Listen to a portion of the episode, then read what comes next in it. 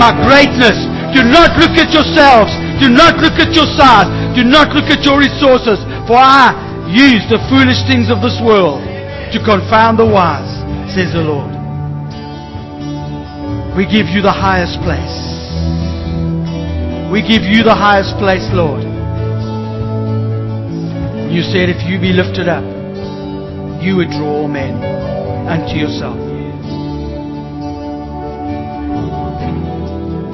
To clean out that trumpet, Lord, of all its preconceptions, all its limitations, all its small mindedness, all its arrogance, all its inferiority and superiority. Clean out that trumpet, Lord, that when you blow, it's a clear sound in the city, a clear sound resonating through the land to the glory of your name. Clear out that trumpet, Lord. Even through your word today, Lord, would you bring a washing? A washing by the word, a renewing by the word in our minds. That our lives will be transformed by the renewing of our minds through the ministry of the word in Jesus' wonderful name. Can we just give the Lord a praise this morning? I just feel like it's right here. Lord, to you be the glory. To you be the praise. To you be all the thanks. Amen. Amen. Thanks, guys.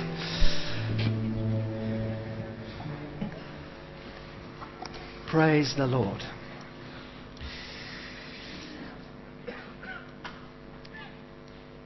Sure. We've just had the Holy Spirit come and stir us up. Are you ready to be stirred up by the word this morning?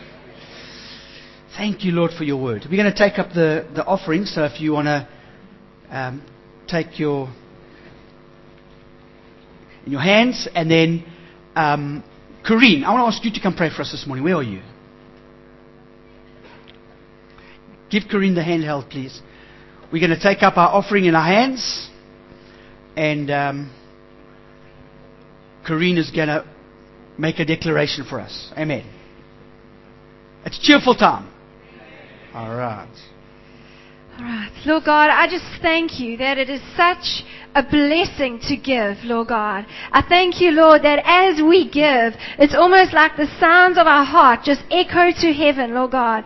And Lord, I just declare an abundant blessing over this tithe and this offering this morning, Lord God. I thank you, Holy Spirit, that you would send it into the Jerusalem, the Judeas, and to the end of the earth. I thank you, Holy Spirit, that you would send this money to exactly where it needs to go. That there would be a heavenly, almost like like a heavenly op- uh, open heaven over every single person's life, Lord. I thank you for an abundant blessing and favor, Lord Jesus, that financial problems will not be financial problems, but there'll be ways and how and when and how to give, Lord God. That, Lord, as a church, we'd be generous, Lord, at all occasions. Holy Spirit, I thank you, Lord, for checks in the mail. I thank you, Lord, for business breakthroughs. I thank you, Lord God, for people to get saved this week, Lord Jesus, that the kingdom would be established through our people here in Highway as a whole this week. Holy Spirit, that you delight in our giving this morning, Jesus. Thank you, Lord Jesus. Thank you. Amen. Amen. Let's take up the offering. And if you can do two things at once, I invite you to open up to Romans chapter 7 in your Bible. And I want to share something that's growing in me around the, the subject of, of learning to be yourself. Learning to be yourself. And let me add to that by saying the real you. Learning to be yourself, the real you. So look at the person next to you and say, the real you. I think that real you is sometimes hidden. But that's what we're looking at this morning. You see, if you're anything like my wife, no, no one likes to be told what to do. Hey, Jan. I mean, no one like, I mean, how do you like it when someone comes and says, I'm going to tell you what to do? No, no one really likes that, eh? Well, we don't. I mean, nobody tells me what to do. But maybe this morning, so I'm not going to come and tell you what to do because that's religion. You know, someone can get up and tell you what to do, but that's kind of can be religious. But I'm here this morning to tell you who you are. And that's the gospel. There's a difference. My job this morning is not here to tell you what to do. My job this morning is to tell you who you are. Because you can't be the real person you are unless you know who you are. Amen? You're not convinced yet. So I'm going to have to go to the Bible. Romans chapter 7 and reading from verse 15, if you've got your Bibles open. I know they're going to be jumping around this morning a bit, but uh, verse 15 of chapter 7, Paul says, I do not understand what I do. For what I want to do, I do not do, but what I hate, I do. And if I do what I do not want to do, I agree that the law is good.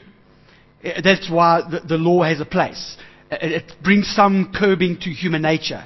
If there's a 60 kilometers hour, an hour sign on the road, then, then it's more likely to make people slow down because the, the normal human person would want to foot in the hook and see how fast he can go in the red. And all that law does is it curbs the, the human nature. It doesn't change the human nature because if we took that away, we know what people's response would be.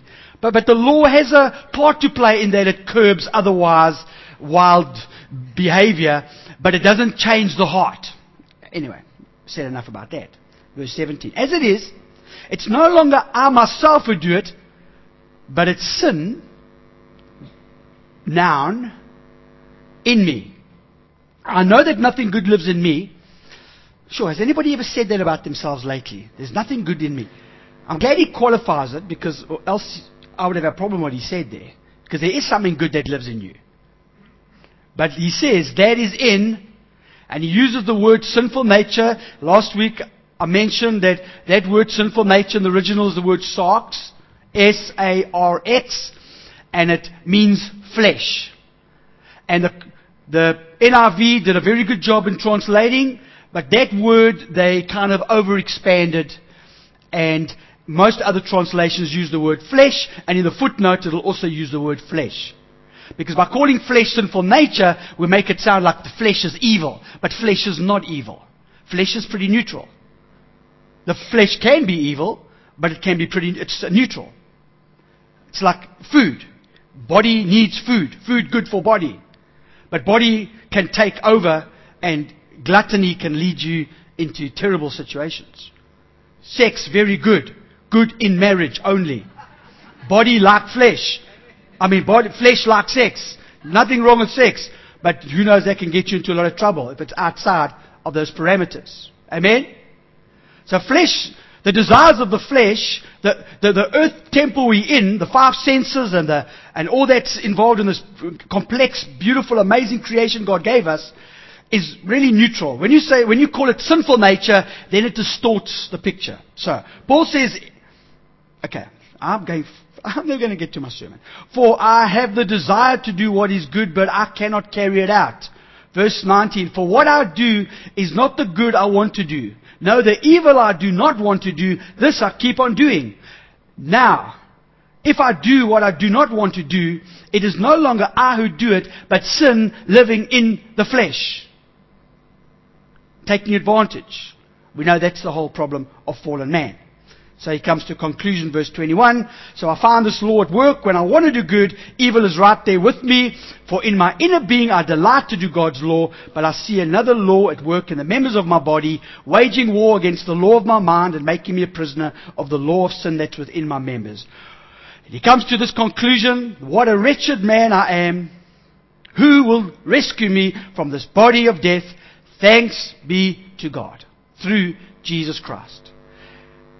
Now, commentators are divided on whether Paul was speaking as a Jewish spiritual person or after he was converted. I, I tend to feel in the context he was a, a Jewish Christian. It was in his early struggle with still being under law, because they never had the revelation in the New Testament and all those things. That they were just good Jews that found Jesus Christ and were born again and for a long time still had this oppression of legalism over their lives. And, and in that state, he finds a struggle going on because the, the, the things he wants to do that are exposed by the law, thou shalt not, thou shalt not, had to come into agreement with the new covenant. And, and he's in this turmoil and the struggle, which he eventually re- realizes he's a wretched man. He cannot do what he wants to do. And then he finds his total deliverance in the finished work of the cross in Jesus Christ. And that is part of the journey many of us are taking, even in this day and age, where we're understanding it's only through Jesus and Jesus alone that we are gonna get the victory. And this is the victory he then expounds from chapter 8 verse 1. Therefore, there is now no condemnation. That's the first thing for those in Christ Jesus. That's the first thing he has to uh, realize in our new victory is that the con- his condemnation is being removed. If we still live under condemnation, we are going to be in defeat. If we still live under an exterior grid of measuring myself, I'm going to fall short. And by falling short, I'm going to feel shameful and I'm going to uh, be, be condemned and feel guilty. And that's the first thing that's got to be lifted off. And then he gives the reason why that condemnation has been lifted off in verse 2. He says, Because through Christ Jesus, the law of the Spirit of life set me free from the law of sin and death. So this law of sin and death that was at work has now been eradicated. It's been neutralized through what Jesus Christ did by His Spirit coming into me. Verse 3, and what basis was that on? Verse 3. For what the law was powerless to do, in that it was weakened by the flesh, God did by sending His own Son in the likeness of flesh to be a sin offering.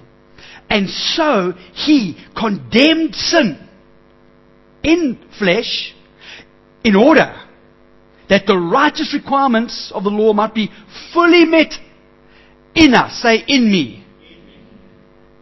And that's a whole teaching around the position we have in Christ. In us is the fulfillment of the law. Jesus fulfilled the whole law. Jesus in me. And now I live, I do not live according to the sinful nature, but according to the Spirit. Couple of statements I want to throw out because we're not going to have time to bring out every point. So there are a couple of points. Number one, you are still in the flesh, but you're no longer the flesh. Read from verse 5. Those who live according to the sinful nature have their mind set on what that nature desires. But those who live in accordance with the Spirit have their mind set on what the Spirit desires. The mind of sinful man is death, but the mind controlled by the Spirit is life and peace. Because the sinful mind is hostile to God, it does not submit to God's law, nor can it do so. Those who are controlled by the sinful nature cannot please God. If you are controlled by the sinful nature, you cannot please God. There was a time in our life where we were t- controlled, because it uses two different words here controlled and live according. As a born again Christian, we can still choose to live according to the flesh or live according to the spirit. But we are no longer controlled by the flesh. That's for the person whose spirit is dead, who's not born again or regenerated. He has no choice but to live according to the to be controlled by the flesh. And remember the flesh is neutral. So you might have a very good person who's not born again, who's controlled by the flesh. They don't have the spirit to be controlled by. But a born again person has the choice to live setting his mind on what the Spirit desires, and he lives according to the Spirit, and thereby becomes controlled by the Spirit. But can still make the choice to live according to the flesh. How? By setting his mind on what the flesh desires. So that's why that's very important. That first point was, you're still in the flesh, but you're not the flesh. The flesh is neutral. It's capable of creating its own identity, and we see in 1 Corinthians 1 from verse 26 to 27, Paul says, um, do we have that one, James? 1 Corinthians 1.26. Brothers, think of what you were when you were called. Not many of you wise by human standards, not many influential, not many of noble birth. Now, that word uh, human standards is also the word sarx. You see how they translated it differently? That word, uh, oh, uh, oh, there you go. After the flesh, there you go. Not many mighty nor noble. So, so when you're saying in the flesh, you can have an identity of, of wisdom. The, the flesh is capable of wisdom. It's, the, the flesh has an identity created on its nobility. So it's family line. What school you went to, who you hang with, what your surname is. The, the flesh has an ability of, of intelligence and strength and physical power. So your identity can be based on what you look like, athleticism, uh, you know, your, your, your, your presence, your body. Your, man unsaved, unborn again, identity can only come from his flesh. His nobility, his, his, no, his, um, st- his strength, and his wisdom. His, his intellect, his physical body, or his family line. That's where his identity comes from. When we're born again, our identity no longer has to come from the flesh, although we're still in the flesh. And there's nothing wrong with being, having intellect and having nobility and all those things, but our identity is no longer derived from that. Am I speaking over your heads a little? Um, let's look at the next one self-righteousness. Yeah, the flesh is neutral. It's capable of self-righteousness. Philippians chapter 3 and verse 4 to 6. We see that um, Paul says, Though I myself have such confidence, if anyone thinks he has reason to put confidence in the flesh, I have more. I was circumcised on the eighth day of the people of Israel, the tribe of Benjamin, a Hebrew of Hebrews, regard to the law of Pharisee, as for zeal, persecuting the church, as for legalistic righteousness, that's the law-based righteousness, the outside appearance, you know, the keeping the 60 kilometers an hour speed limit, doesn't change your heart, what you want to do, but outwardly you look very good. That was the mistake. They thought that was the righteousness God wanted. God was looking for something completely different. He's looking for a change in the heart that only He could do. So He says, according to that righteousness, I was faultless. So this was His credential. This was His CV that He would have sent ahead of Himself uh, uh, for His identity. And then let's go on to the next verse. And it says, But whatever was to my profit, now I consider loss for the sake of Christ. What is more, I consider everything a loss compared to the surpassing greatness of knowing Jesus Christ, my Lord, for whose sake I have lost all things. I consider them rubbish that I may gain Christ and be found in Him not having a righteousness of my own that comes from the law, but that which is through faith in Christ, the righteousness that comes from God, that is by faith. So in the flesh he understood this, that his new identity came from being in Christ. It came from being uh, uh, identified with Christ. His own morality was stripped off. All the things he trusted in and being a good person in the flesh. You can be a good person in the flesh, a religious person, even better than some Christians. Hello? Integrity and, and, and, and self-righteousness. But all that has to be stripped off you because even our goodness has to be stripped off till we come to a place where it's Christ and Christ alone. Where we are completely stripped of self-identity and, and where we come to a place of, Lord, it's your righteousness, it's your goodness that I've put my hope in. And then we know the flesh is neutral. Next point, under, under point two, it's capable of just blatant sin. Galatians talks about the, the, the, the flesh, what it's, you know, all those things in chapter 5 where it, it goes on and explains the, the, the blatant sin that the flesh is capable. So we see that flesh is neutral. Number three, the flesh is with you, but the flesh is not you. Because the moment we think we've been controlled by the flesh, then we're not in the spirit. We've got to separate those two things. And he carries on in verse 9 of chapter 8 in Romans. You, however, are not, you, however, are controlled not by the sinful nature, not by the flesh, but by the Spirit, if the Spirit of God lives in you. And if anyone does not have the Spirit of Christ, he does not belong to Christ. But if Christ is in you, and you in Christ, okay? Your body is dead, because it was identified with the death, burial, and resurrection of Jesus. Yet your spirit is alive because of His righteousness. He became sin so you can become. So you're alive now. And the, if the Spirit who raised Jesus from the dead is living in you, He who raised Jesus from the dead will give life to your mortal bodies. Life that will bring you into victory. Life that will bring you into success and, and overcoming and breakthrough. Number four, you don't have to live controlled by the flesh, but controlled by the Spirit. And this is his whole argument in chapter 7.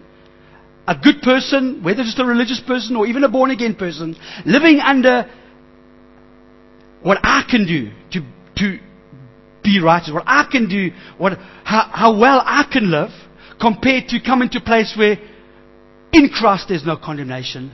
I'm now no longer setting my mind on what the flesh wants, I'm setting my mind on what the Spirit wants. Do you know that the real you desires the things that God desires. How do we know? On the way this morning, I got this revelation. I said to Janet, I said, you know, no longer can we preach, you must go to church, you must go to church, you have to, you know, if you don't go to church, you're going to, you, you, know, not be blessed. We can't preach that anymore. The, the way to preach now is, if I don't want to go to church, why don't I want to go to church? It's no longer, you have to pray an hour a day. The Lord has shown me one hour prayer a day. We have to pray. You have to pray. If you don't pray, you're not going to see God's blessing in your life. We can't preach that way anymore. We've got to preach. If you're not praying, why aren't you praying? Because you know your new nature desires to pray. The new you, if you were really being yourself, would want to pray, would want to spend time in the Word. So it's an indication that I've set my mind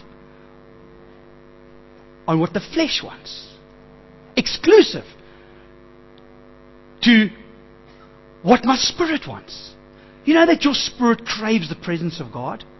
That's why when you come into a meeting like this and it's a corporate, and maybe you're feeling a little bit flat, and suddenly at some stage there's an anointing on the worship. Maybe it's only one song or one word, but something in you leaps up. You know what that is? That's your spirit saying, Oh, at last, I can drink again. I can breathe again.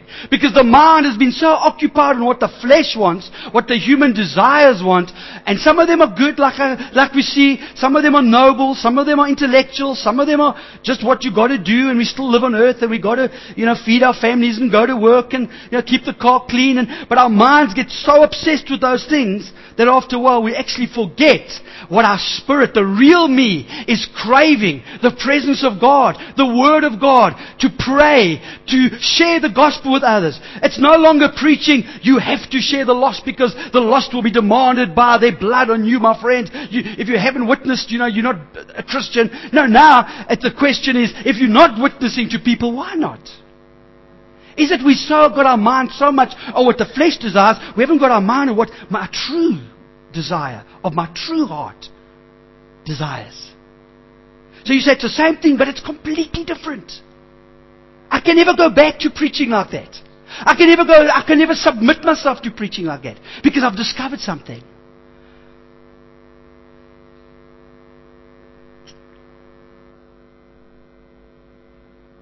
Point five. Paul warns of the danger of beginning in the spirit, beginning like this, but then regressing into that Roman 7 style of, of relying on the flesh. Remember in Galatians chapter 3, uh, Uh, the verse, maybe the verse will come up, and in Galatians 3 verse 3 he says, you, you began in the Spirit. You began so well. What happened? Now you're relying on yourself. You're relying on your efforts. You're relying on your ability. You started here where you said, I'm stripped of all what I can do and I'm totally trusting in the work of the Spirit in me, Jesus Christ. And, and we started there, but, but then somehow we slipped into this kind of Christianity where we actually got our mind on what we, our side, our, the, the flesh.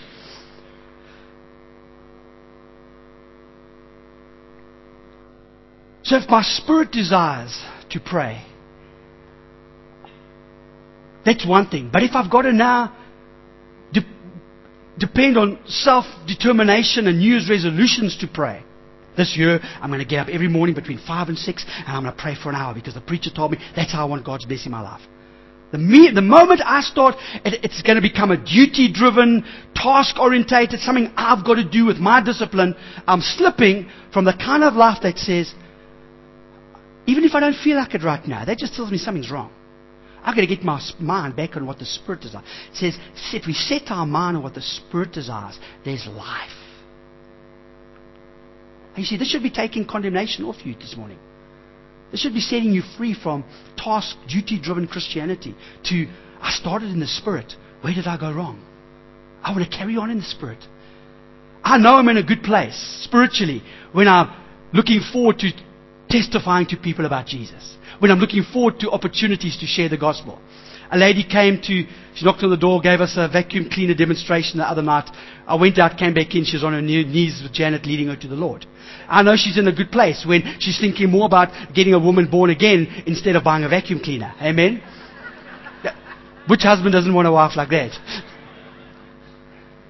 We know we're in a good place when the desires of our heart are his are towards him. If that's my first point, Paul's struggle.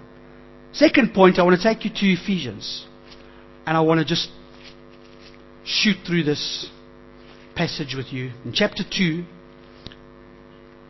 and reading from verse 4, it says,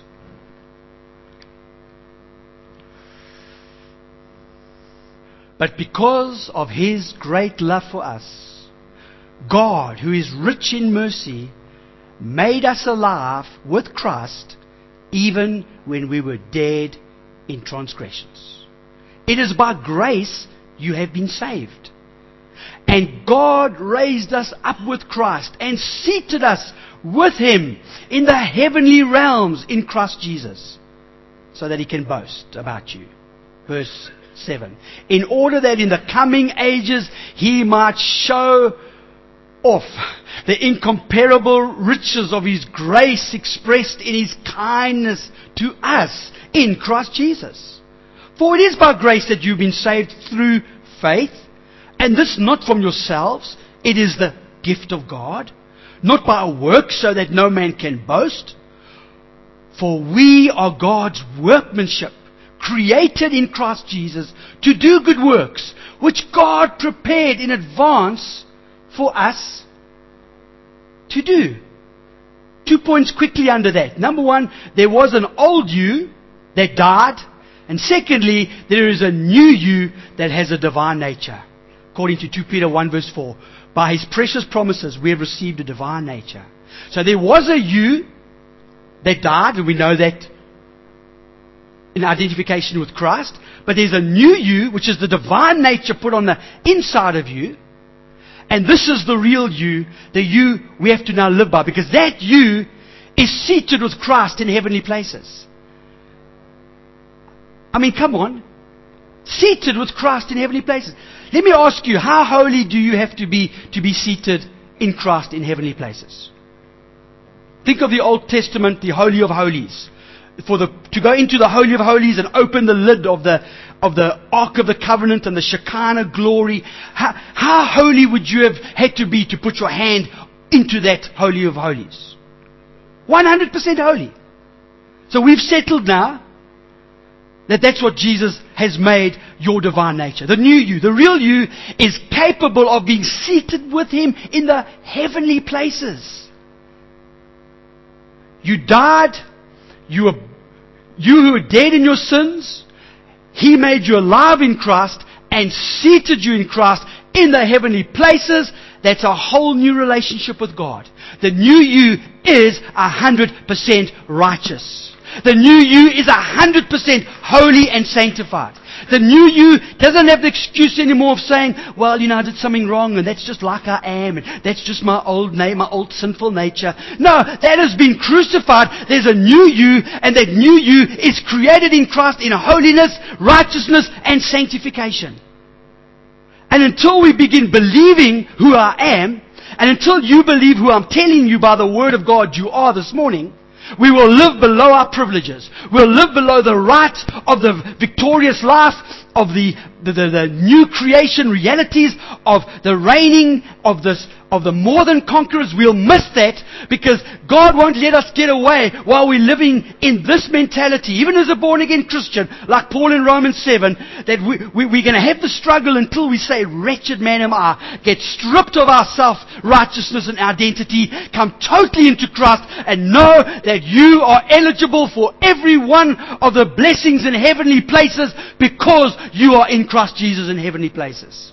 And now, gets better. Point three there, you want to do the things your new man was created to do. Wow. You want to do the things your new man was created to do. How do we know this? For we are God's workmanship created in Christ Jesus to do good, which God prepared in advance to do. There's something inside you you want to do. And when you do that righteous thing that God's called you to do, that's the real you. To the point where we do, if we do things that we know we shouldn't be doing, we shouldn't be taking, risks saying, well, that's just me. We should be saying, that's not me. I'm not like that anymore. Maybe I used to have a violent temper. And my flesh is prone to violent temper. So when a taxi pulls in front of me, my temper comes up. I should say to myself, that's not like you anymore. Stop taking responsibility for it. Stop saying, oh, that's just me. I'm struggling with a sinful nature. No, say that's not like me anymore. The new man is full of love, joy, peace, kindness. I, I might not be releasing it yet because I'm setting my mind on the flesh, but I'm going to get to a place where I can set my mind on the Spirit. What He wants, and what He wants is what God wants. That's what Paul's talking about in Romans chapter 8. Maybe I had a compulsive spending problem, gambling, whatever it was, pornography, substance abuse. That's not the real me anymore. That's not the real you. I'm here to tell you this morning that's not you. Because I found out who, who you are. I found out that in Christ you are 100% the righteousness of God. In Him, your new you, the true you, is 100% being sanctified. Being sanctified. The new you is capable of setting its mind on what the Spirit desires, opposed to what the flesh desires. The new you in Christ is the place where you can live the victorious life.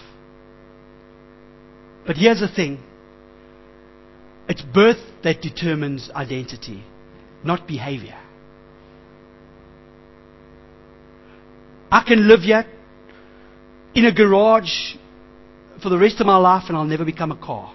I can make noises like a car, walk like a car, close my doors like a car. I will never, you either were born a car or you were not born a car.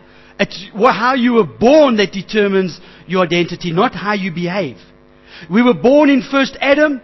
How many sins did it constitute to be a sinner? None, because we were born that way. We sin because we're sinners. We're not sinners because we sinned. We were born that way. We were born in first Adam without doing one thing wrong. How many right things do we have to be to be born again? How many right things? Not one. No, we put faith in what Jesus Christ did.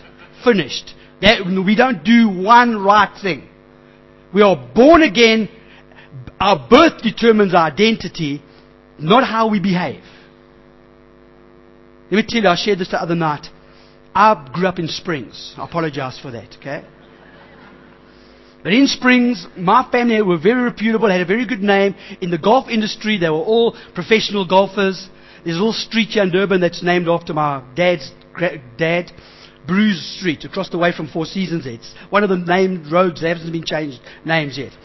And, and, and Brews, because he was the first South African to win the South African Open three years concurrently. And that very golfing family, everyone knew the Brewses, big businessmen. And growing up as a wheeler, I was so desperate to be a Brews. And I would, at school, they would start talking, oh, your dad's Benny. Yeah, we know Benny. So you must be Stephen Brews. And I'd go, I'm actually Stephen Wheeler. I just couldn't be a Brews. Why not? I could act like a Brews, talk like a Brews, ski like a Brews, play golf nearly as a Brews. But I could never be a Brews. Why not? Because birth determines identity, not behavior.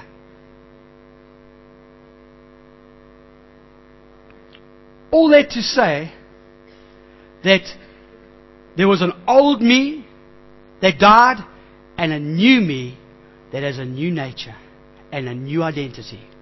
And we should be more proud about this identity than we are about that identity. It's not because of who we are and what schools we went to and what surnames we had and how much resources or intellect or what our physical appearance was. It's, uh, our identity should be totally, I am not ashamed of being a Jesus loving, Bible believing, faith declaring, new covenant believer in the righteousness of Jesus, seated in heavenly places. When I wake up in the morning, I go and say, Father, I know it's nothing that I could have ever done in my behavior that's qualified me for this place. So today I just want to thank you, thank you, thank you for this miracle and that the Spirit in me desires the thing you desire. So I desire the things you desire. So I want to go out and be a blessing to people today because you are a blessing. I want to be a success today because you are a success. I want to be more than an overcomer today because you are more than an overcomer. I'm finished with being in the old man. I'm setting my mind on what the new man wants and that is our victory every day and that is your identity. And if our identity is in anything else, we've missed the most wonderful opportunity. The real you. I'm just going to let these come up because we're out of time this morning. The real you. Number one, the new you is 100% righteous, holy, and sanctified. Number two, the new you is seated in heavenly places. Number three, the new you is eligible for every blessing Christ has provided. Number four, the new you loves God's presence. And when we come into a place of worship and prophetic proclamation, it stirs it up. That's me. Now I know who I am. I got a bit lost in my head in the week. But now I know who I am. And I want to be the real me. Ever hear the story of the little girl? Her mother asked her, What will you do if Jesus knocks on the door? She says, I'll open up, ask him in. The mother said, What will you do if the devil knocks on the door? She says, I'll send Jesus to answer the door. but maybe she had something. Maybe she had something. Maybe we're so intimidated by failure and the demonic and demons and the economy and maybe it's because we haven't fully understand and understood who's living inside us and who we are in Him. And when we do that, we'll stop just blaming my father and his father and I'm like my mother and just a sinful flesh and, you know, I'm just weak and, I'm, and we'll stop blaming the person who's dead and we'll start believing the person who's alive, who's been placed in us. And I know we live this tension between when I, I know, you know, Steve, I've been listening to this message and I love it. And but on Wednesday last week, I did this stupid thing, and then I think to myself, how can I do that? You know, people are going to say, "Yeah, just because you're under grace now, you think you can carry on sinning," and that's not my heart. Because I'm under grace. In fact, I know I'm free from sin. So why do I keep doing that? I've got to go to Romans 8 and say, where are we setting our minds? Is it on what the Spirit desires? Or is it on what the flesh desires? And that's maybe the only part that I have to play. I have to keep coming back to my position and say, My spirit desires you, Lord. You are my victory. There's no condemnation in Christ in you. You were condemned for me so that I can now have a new life, a victorious life, be more than a conqueror. My trust is in you, Lord. I'm not going back into self effort. I'm not going back into self discipline. I'm not going back to New Year's resolutions. I'm not going to go back into a religiosity outwardly that keeps the 60 kilometer, but in my heart doesn't want to. I want to live in a place where I say, Lord, I desire after you. I desire your presence.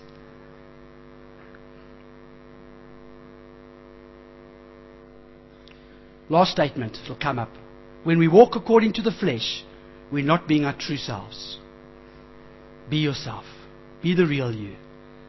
Be the real you. Let's stand up together.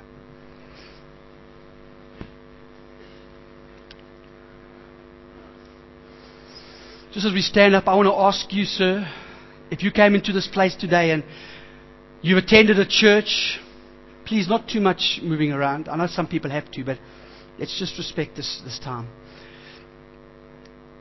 If, if you came to this church this morning and you don't know if you have been born again, maybe you've been trying to be religious, maybe you, you look and say, I don't live such a bad life. Maybe your flesh is, is something to boast in.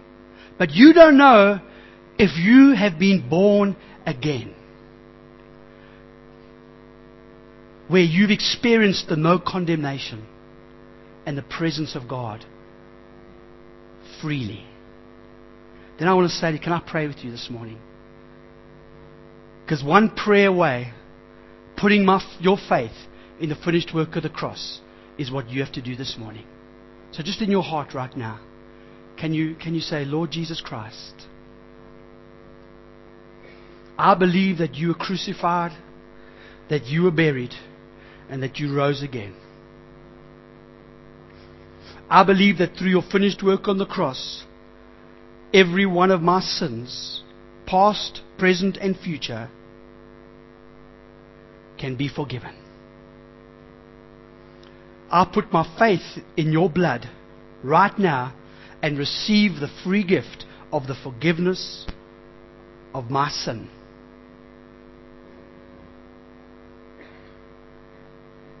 I pray that my, my mind will be renewed to understand this prayer I've just prayed. I want to say to you, if, if you've prayed that right now, and that's, that's all you can do, I want to come into agreement with you, and I want to just pray a prayer over you right now where you stand. And all I'm asking that you look up at me and make eye contact. If you prayed that prayer and you said, That's me, I want to be included in this prayer. I want you to look up wherever you're standing right now and make eye contact with me.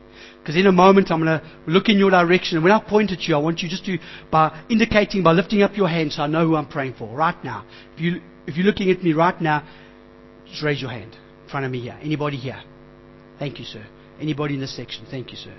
Anybody else? Thank you, sir. Any, thank you, ma'am. Anybody in this section? Thank you, ma'am.